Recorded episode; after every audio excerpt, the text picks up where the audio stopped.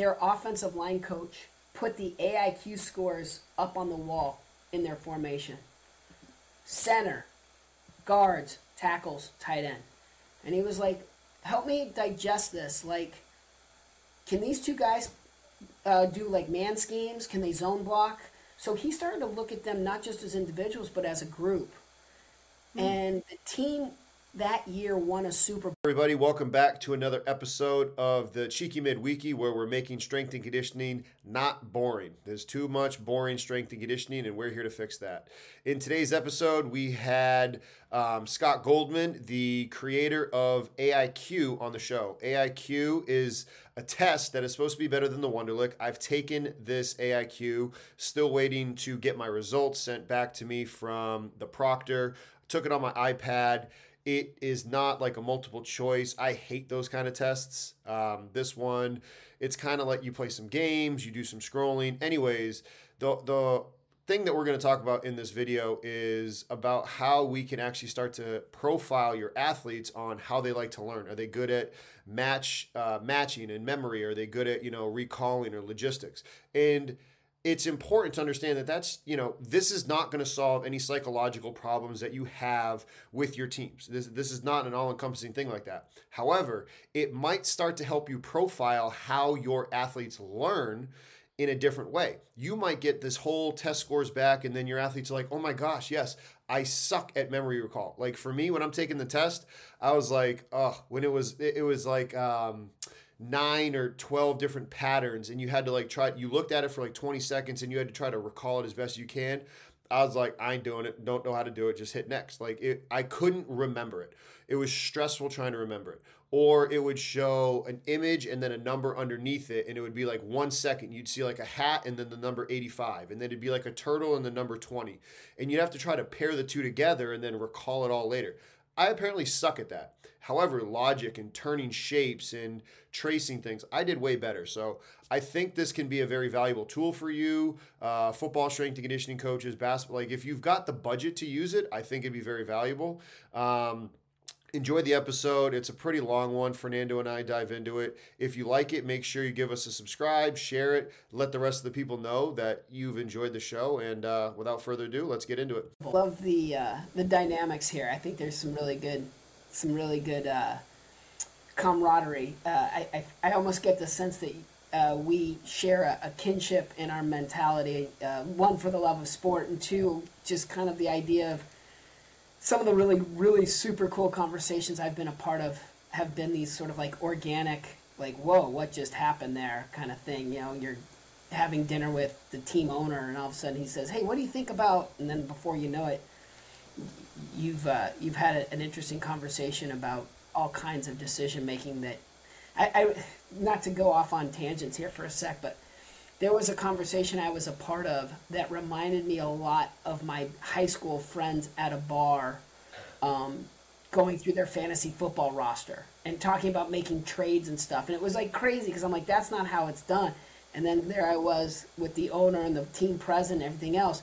And they sounded just like fantasy football owners, except that they actually could make those kinds of trades, you know. And so it, it's just, it's funny how uh, sometimes you just can't make this stuff up in sports. No, I, I agree with you. Um, being being um, in football, uh, sometimes my friend asks me like, "How is it?" I was like, "It's like real life FIFA. Um, I'm in a game, it, exactly how it happens in the game. Like the conversations, like how you trade.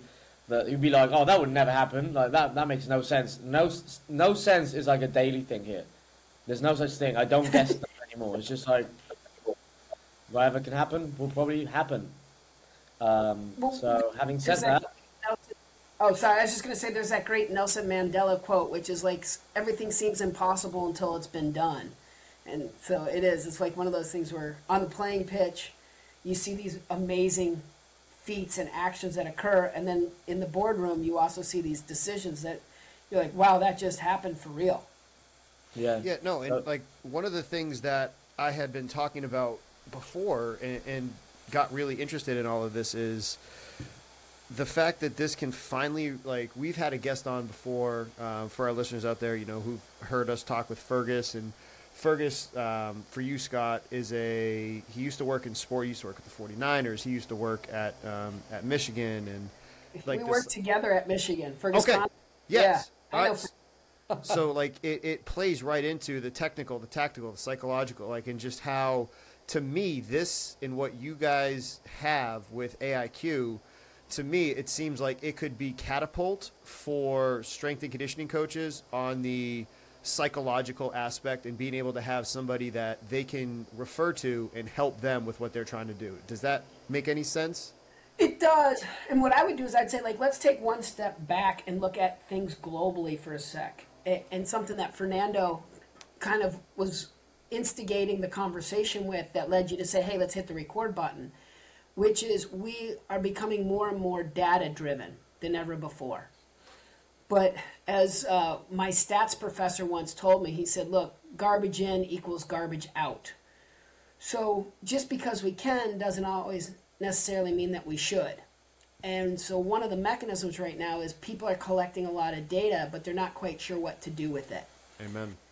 And one of the things, one of the taglines that I like to say when I'm talking with teams about data and analytics and data collection is the concept of um, you want to ideally amplify a signal and eliminate the noise.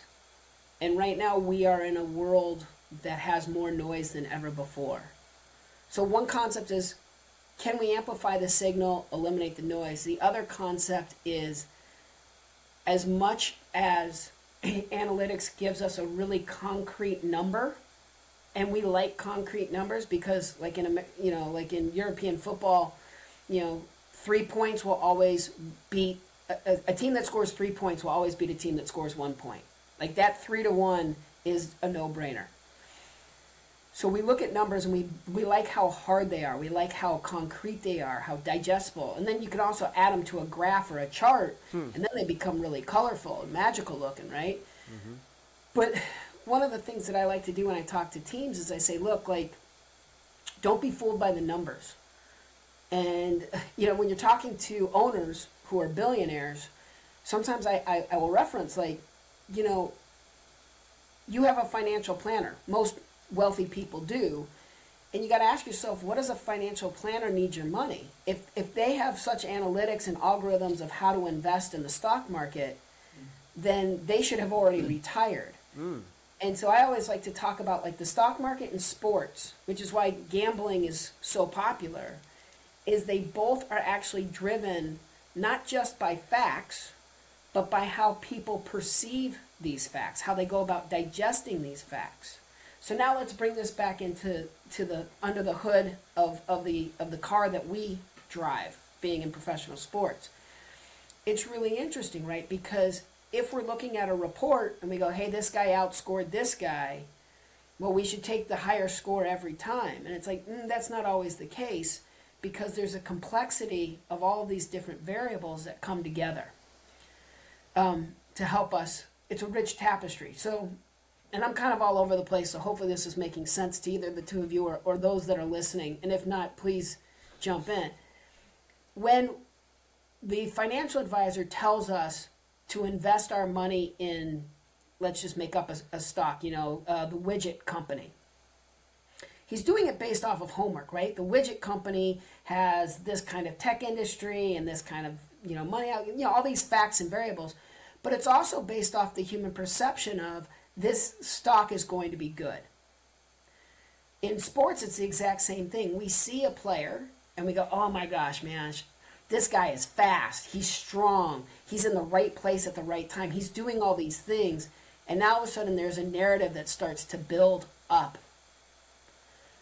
But one of the things that we know to be true with science in decision making is human beings are kind of notorious for being wrong. We have all kinds of biases that filter in, like confirmation bias, right? Where we only accept the pieces of data that fit the narrative or the conclusion we want to get to.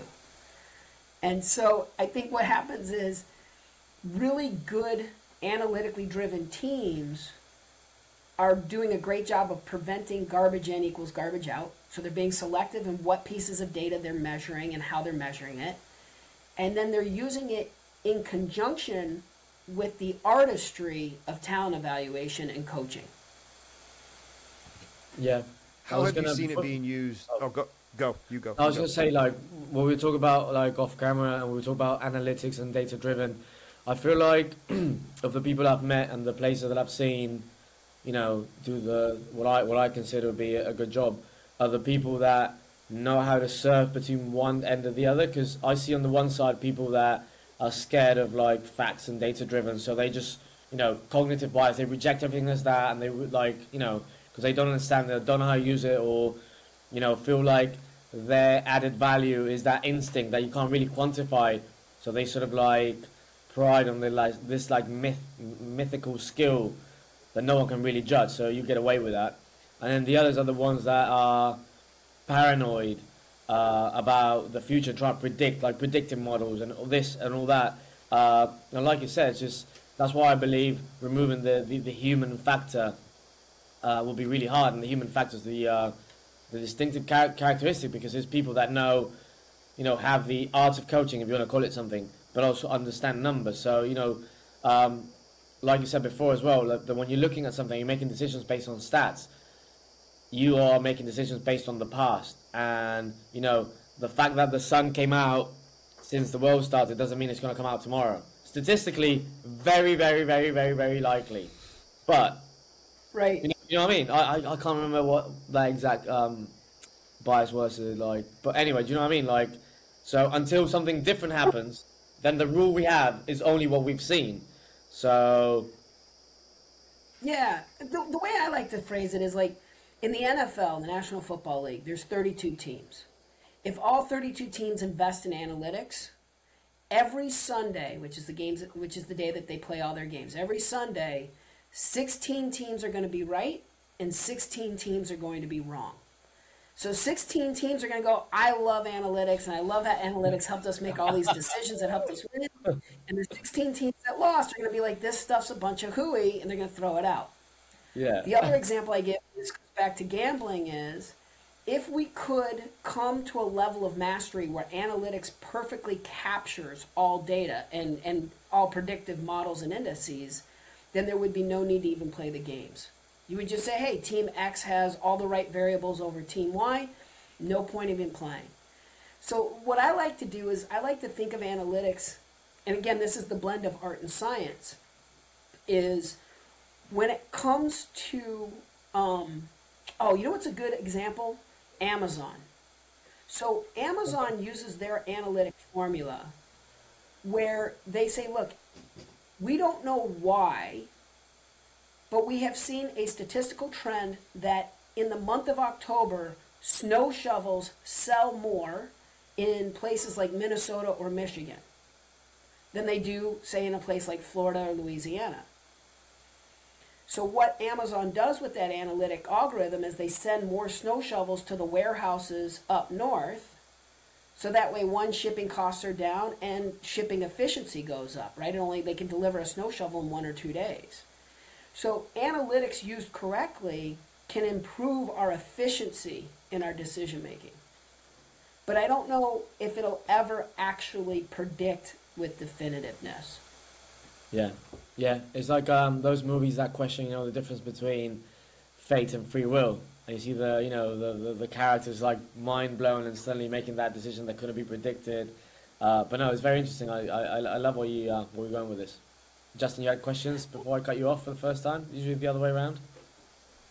No, um, I mean, well, yes, I have tons of questions, but the the first one that I that I had was from listening to your conversation. I mean, first of all, I first heard about it, um, watched your episode on the McAfee show, and I couldn't stop like listening to it, hitting pause, and like talking to Fernando, and like it, it just it struck me to the core because I feel like there is such an ability to make athletes and coaches' lives better by kind of trying to quantitate things that us strength and conditioning coaches hear far too often of you know the word tough and, and mental toughness and strength and oh are they smart like just that ability so how were you first of all able to help um, create a test that was eliminating biases like you said um, gender religion uh, socioeconomic status because that is, I mean, you hit the nail on the head because Fernando, you'll you remember uh, the name Molly Benetti, but from her talk at CVAS, she talked about how you know kids get told, "Oh, you're not tough." Well, it might not be the same tough that they're used to because they didn't grow up on a farm doing things, but they grew up in a single parent household and they had to be the, the dad or, or the mom of the house at age eight or nine right? Like it's just, it, I don't know. It struck me to the core, especially because of the population that I work with here at Towson. So, I'll start with this. I, I've been very fortunate to have worked with some phenomenal, and when I say phenomenal, I mean phenomenal strength and conditioning coaches. And it's funny because almost like it's almost in a lot of ways scripted. where the where the strength and conditioning coach will say to me like, "Oh, I'm just a dumb meathead," or "Oh, I'm just the guy who pushes weights," or something. Meanwhile, you get past that 30 second self deprecating statement, and they are just brilliant, brilliant minds looking for competitive advantages and constantly downloading information. They are just curators of knowledge. So I've always had a tremendous amount of respect and admiration for strength and conditioning coaches because of two reasons. One, to a T, everyone I've ever worked with was way smarter than they wanted to admit. And then two, the strength and conditioning room is like the barber shop of every pro team I've ever worked for.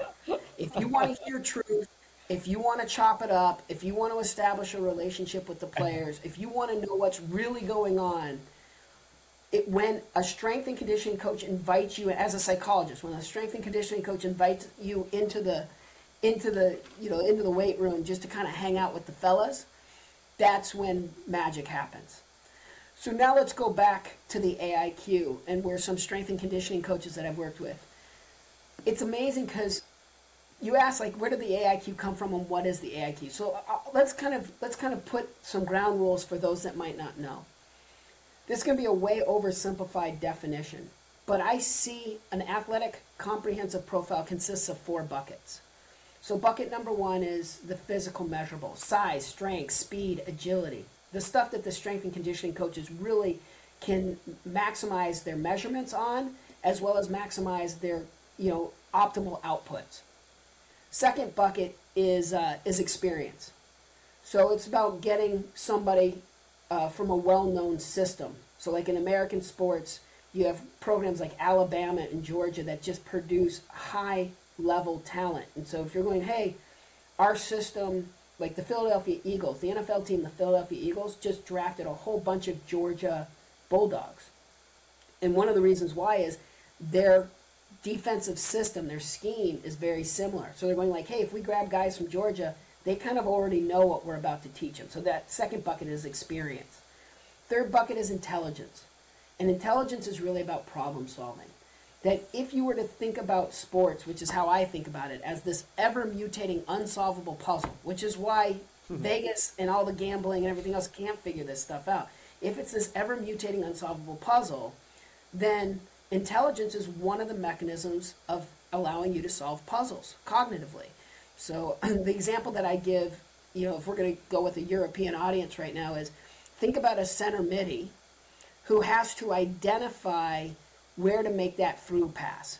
Let's say the defensive back of the opponents are in like a flat back four formation, and you've got your nine checking two, and you've got your winger kind of pushing fast, and you're going, okay, do I hit the do I hit the nine in the check two, or do I lob one over that flat back four to the winger who's coming on, and do I hit an angle? Like that's a whole bunch of complicated cognitive puzzles that they have to do in live time. And some people are just better at it than others. And then the last bucket has a lot to do with things like um, personality. Are they a locker room guy? Are they going to be toxic? Are they poison? You know, are they good characters and all of that? So going back to the AIQ and that measure of sports specific intelligence, the reason why my partner Jim Bowman and I created it was we just wanted like having been a sports psychologist for 25 years, I've never met a coach that really loves to mother F a dude. I've also never met a player who really loves to be mother effed. So, one of the things that you hear a lot is they either don't know or they don't care.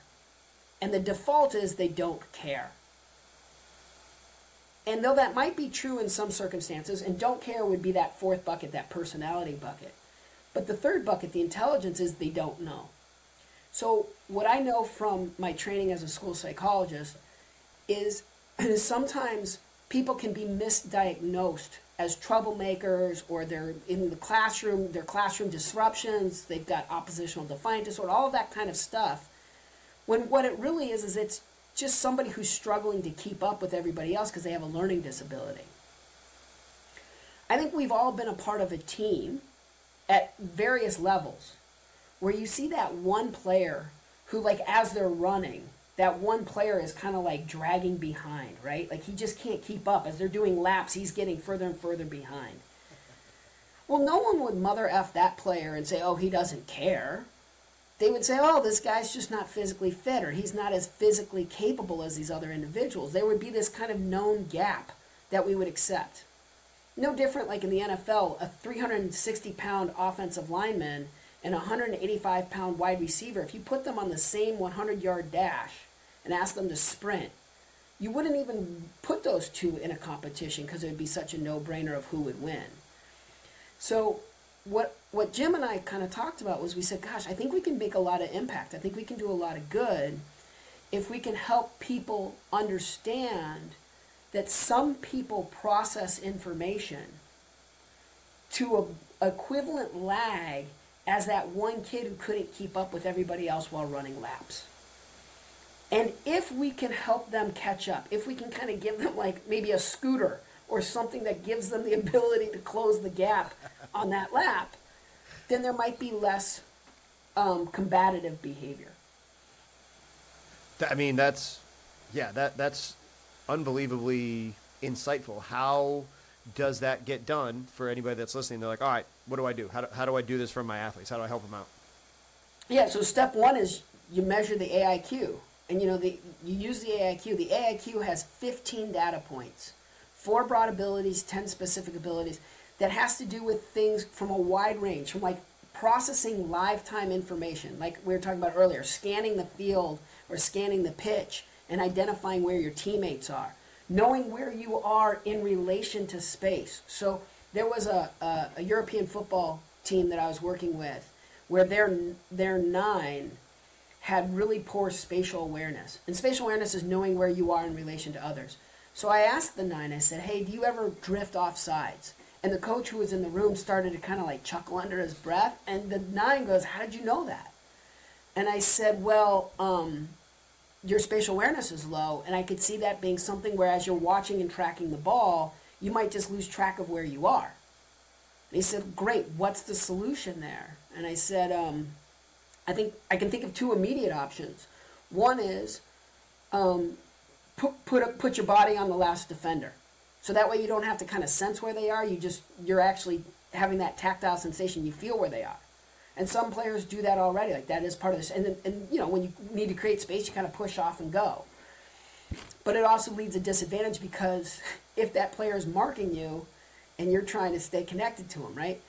So that was option one the other option that I gave to the team, to the coach and the players, I said, we could convert you to a winger.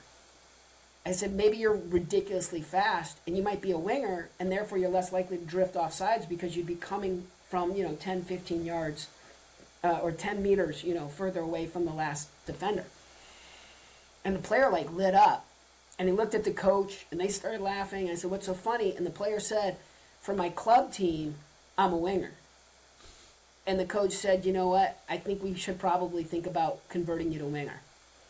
So, so I have found with good data, remember garbage in equals garbage out, but good data amplifies the signal. It helps coaches make well-educated decisions. So it's funny, Fernando, you were talking about this as a talent evaluation tool, which it is. AIQ is great at, at assessing talent. The question is when and, and how often do you assess? So one element is pre pre onboard, right? Before draft, before free agency, before selection, you go, hey, does this guy's cognitive profile fit what we're doing here? But there's also a post onboard moment where you go, okay, this is our guy. Now we got to figure out what to do. Is he better off maybe like going from center midi to being, you know, center back or being the nine converted to the winger? or, or any of those other kinds of things, or, or even how we game play. Do we play more of like an offside trap? Do we play more traditional 4 4 2 or a flat back 4? Like, you can start to design your game plan, your schemes, your tactics based off of what they're cognitively good at and offset cognitive weaknesses too. And then the third element is development, right? So we can go to development academies and help teams that are trying to figure out how to get these, you know, 16, 17, 18 year olds to really be at their best performance. Yeah. Again, how did you? I mean, you have. You sound like you have a, a an immense knowledge of sport. Are you able to even help out? Like, okay, you, you talked about um, the the baseball, or excuse me, the the soccer example. You talked about American football before, but like, okay, other sports like baseball. What are what are some of the best sports that the the AIQ would be beneficial to, or anybody that's listening out there? Yeah, I mean that's the beauty of intelligence, right? Is it can be applied anywhere and in pretty much any situation. Now, one thing I will asterisk. So I, I've been a sports psychologist for 25 years, working with professional teams across multiple leagues, et cetera, et cetera, et cetera. One thing I've always asterisked is when a product came to me and I was the gatekeeper, and they said it did everything like it cured ADHD and offside penalties and false starts and everything like that to me is a little bit of a warning. So I, I just want to say though the AIQ does have a tremendous amount of diversity and utility, it's not meant for everything all of the time. And anything that is, again, makes me kind of go, meh. Hmm, Sometimes, yeah. like I'd rather under, I'd rather uh, under promise and over deliver. But going back to your question, teams that have used us football, both American and European, rugby, um, baseball, basketball. Um, we've also been in the military, so firefighters, um, special forces units, uh, volleyball, uh, skiing. We actually, uh, and we did skiing, and we also did um, uh, sleds you know, the luge and the skeleton and the bobsled. Uh, we did that with an Olympic uh, Development Center. I mean, it's interesting because, again, anytime you have a situation that's an unsolvable puzzle, intelligence is going to factor into it. So when I was working at the University of Arizona, we had 16 teams. 14 of them were using the AIQ. When I was at Michigan, we had 31 teams. I want to say it was like 27 of them were using the AIQ. The teams that were not using the AIQ, which make this a little bit easier, was teams that were like swimming, cross country running, um, rowing. You know, more individualized sports versus things that have a little bit more complication in there. I mean, it's funny. Uh, we had a golf program ping us. And I was like, I don't know if this is really meant for golf because in my mind, I always thought about it from team sports where there was all these moving pieces. But sure enough, as the golfers started, to, as the golf program and the guy who was running it started to explain to me some of the cognitive aspects, I was like, yep, we measure that, we measure that, we measure that, we measure that. So sure enough, we're even being used by some golf programs. So thinking about this from the lens of a strength and conditioning coach, one of the things that I was thinking of hearing you talk is, you know, with functional movement and anything of that nature, there are, you know, corrective exercises or therapeutic exercises what would be the quote unquote you know corrective exercises or therapeutic exercises to help bridge any of these deficiencies found from the the AIQ? So basically, all, if you, so if you sorry, saying, uh, you saying like is this because this as a test, does it come with a prescription as well, like a diagnose or like areas or is that is that what you're going for? Because yeah, I was going right. to go, it, I was going to go before that and say without giving away too much. Uh, what, what's the test though? what, what, what, do they have to do? Is it? I'm assuming it's not like a multiple choice. That's right. So, so two really important points, and I promise I'll hit both of them, or I'll do the best I can. So let's go to the first question, which is like, well, how does strength and conditioning coaches? And I'm so glad you brought us back to that. And here's why. Those great coaches that I've been around, they were like, Scott, can can this make me a better teacher? And I was like, yes, that's what it's intended for. See, I, I see strength and conditioning coaches, they teach as much as they motivate, if not more. And so one of the things that happened, so there was there was a, a specific athlete I can think of where they were just struggling in the weight room. They couldn't quite figure it out. It was really a lot to do with form. And so I looked at their AIQ score, and sure enough, their multiple target search was off. And multiple target search is like kind of like a Where's Waldo task. It's the ability to look for minute details in a crowded space. And so what was interesting was the coach was telling the player to watch his performance on a video playback. So they were doing something like I'll just kind of make it up like they were kind of doing like like they were doing like a dead pull or something like that, you know, or a squat. And they had it on a video where after he did it, they would have him watch it. And on the video, like on the little iPad, they're watching the video and the coach would start just blasting them with all these touch points about their form. You see your hips, you see your knees, all this kind of stuff. And him scanning his own video, he was getting lost. By contrast, another thing that we measure is called target comparison, which is the ability to compare two pieces of information. Like, are these things the same or are they different? So the coach, the strength coach, came to me and was like, "Hey, I'm really having a hard time." And he was somebody who was really on cutting edge technology. Like again, he was using video to give them feedback loops and stuff. And I said, "Have you ever done like a side by side?" So again, you're showing him good squat form.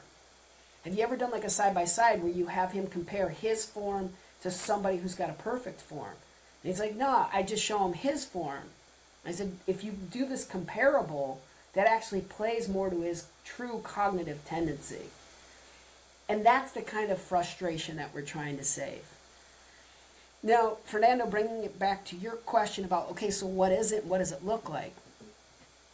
Um, we wanted to make it universal. Justin kind of mentioned this earlier. Like, we wanted to make sure that there was no biasy. So, things like wealth, socioeconomic status, race, religion, but also country of origin as important as it was for us to test somebody from like rural Iowa or inner city Miami, we also wanted to be able to test somebody from the Netherlands or Australia. So the test is nonverbal by nature. It's a lot of games and visual tasks. It's all done on an iPad. It takes about 30 to 35 minutes to administer. And what most athletes say, the two most common comments we get is, damn, that shit was hard. I don't know if I'm allowed to say that. Oh, you can swear. You can. Oh, okay, They'd say, damn, that was hard.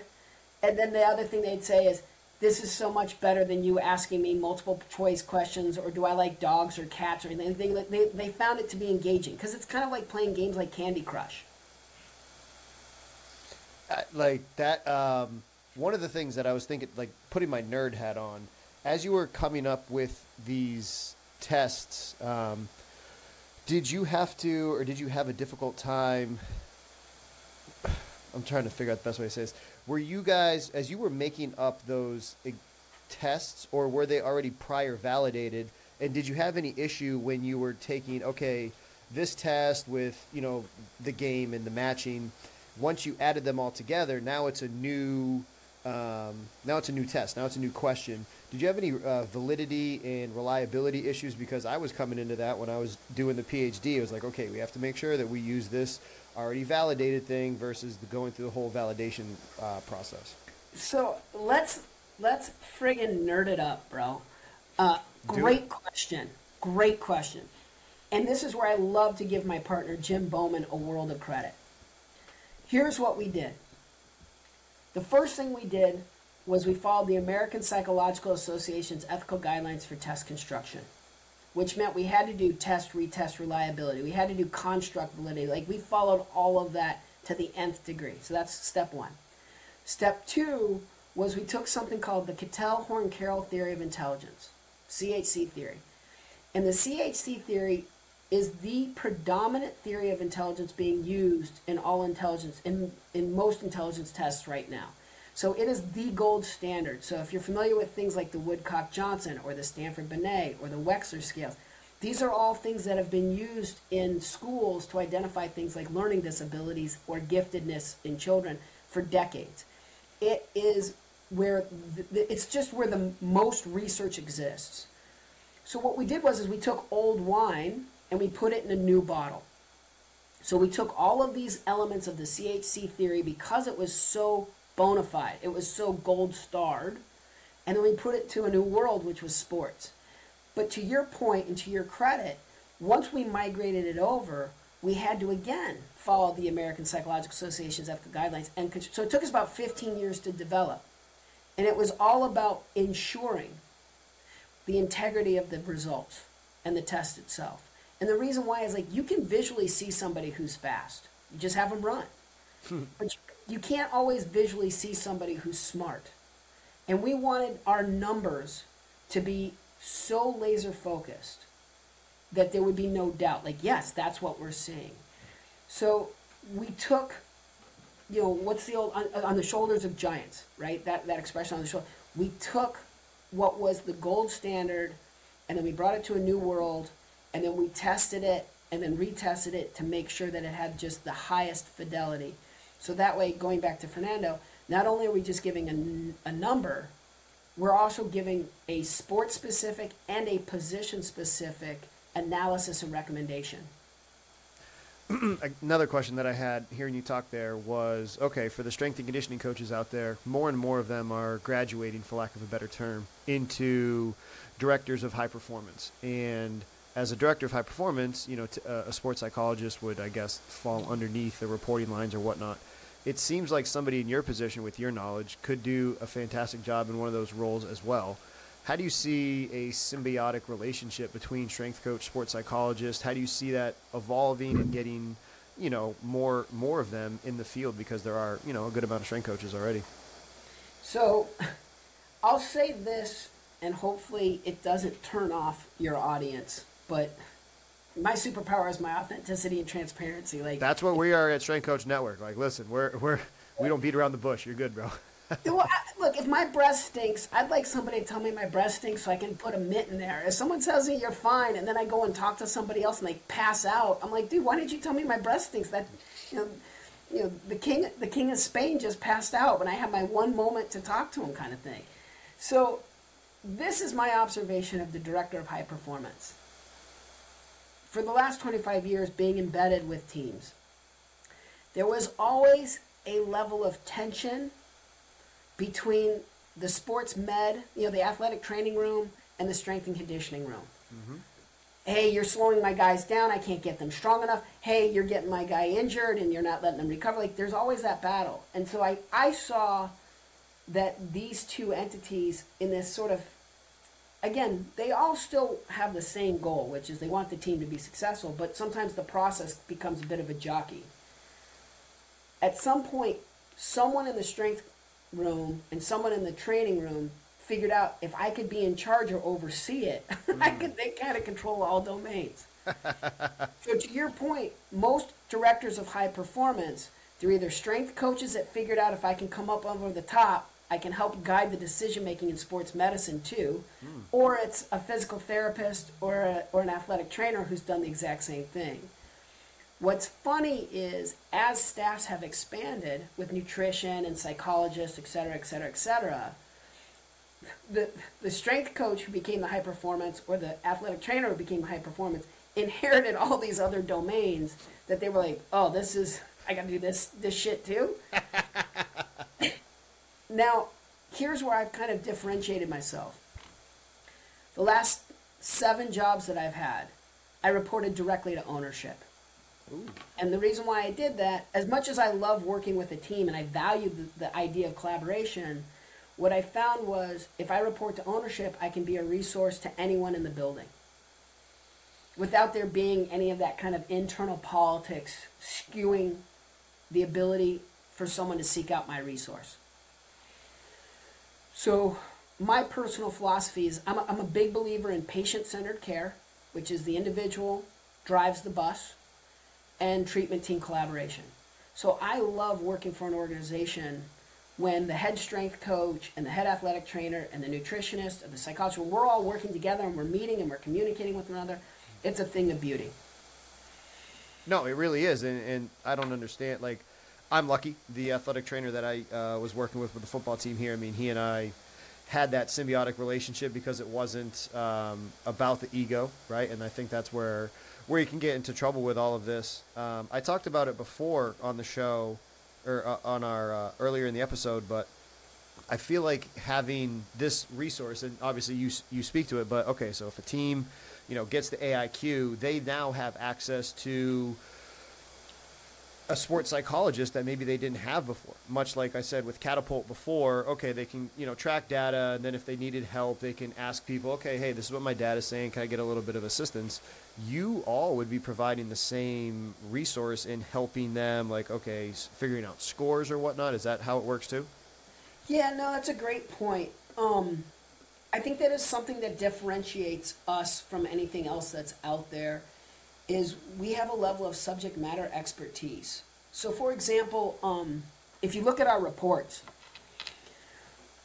Jim and I conducted a really interesting project last summer. We thought this would be fun, and that's kind of what guides us. Is we just want to do cool shit with cool people and have a good time. Amen. It's gotten us this far.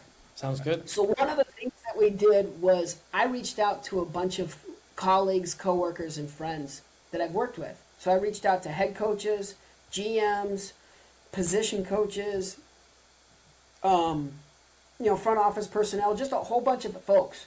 And I said, position by position, what do you see as the most important cognitive abilities for the nature of their job? So take like in the NFL, running backs versus wide receivers versus quarterbacks, or in the NBA, guards versus wings versus bigs, that kind of stuff. Yeah.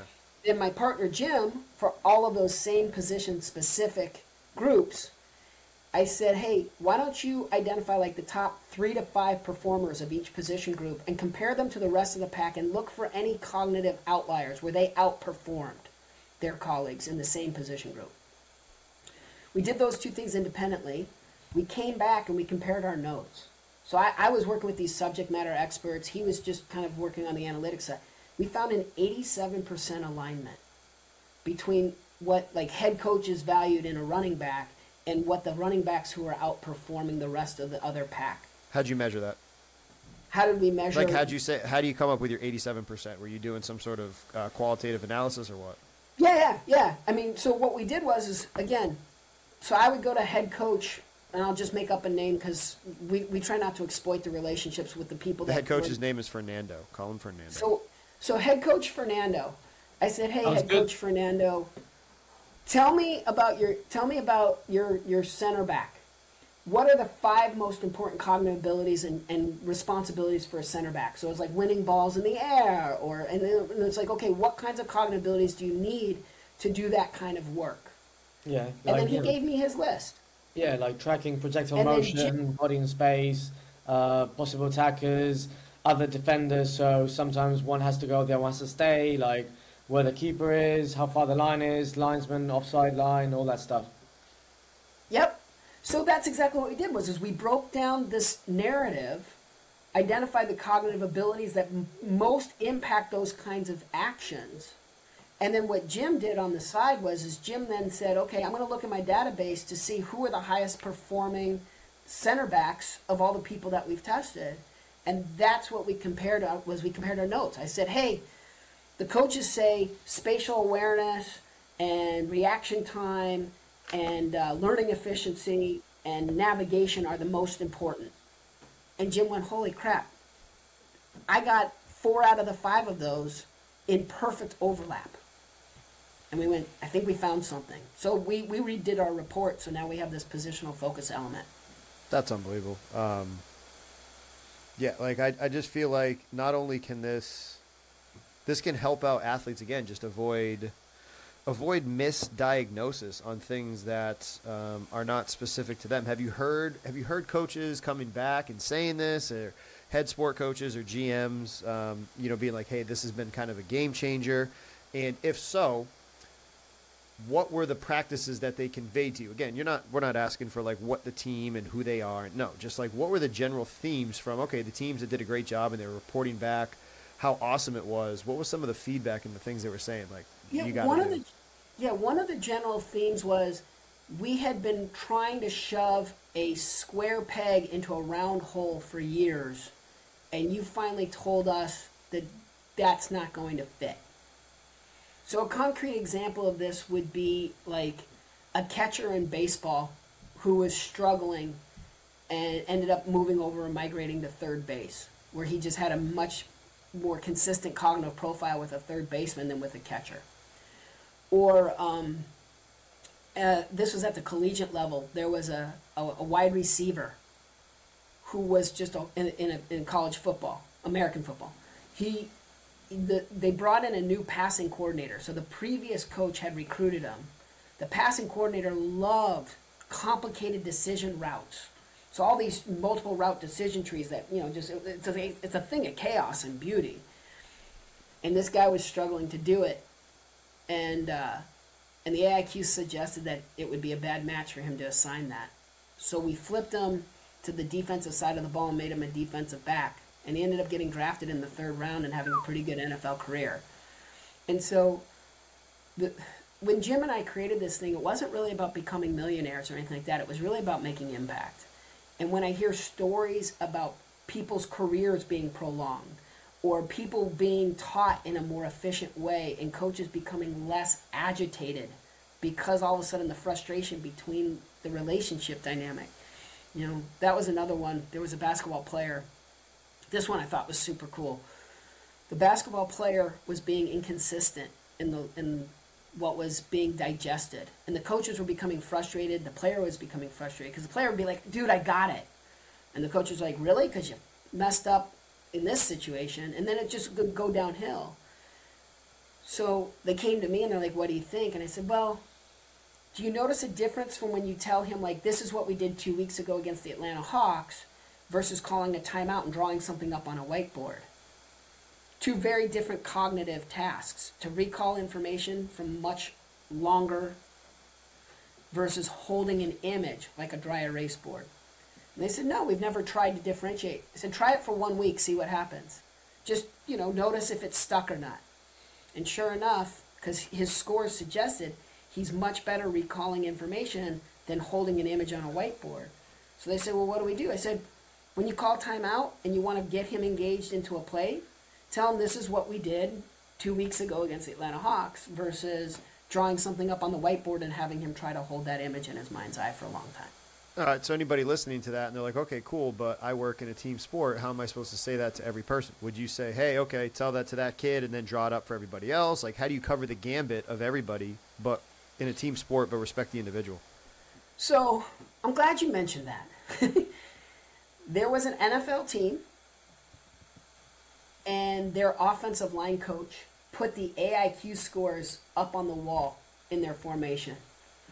Center, guards, tackles, tight end.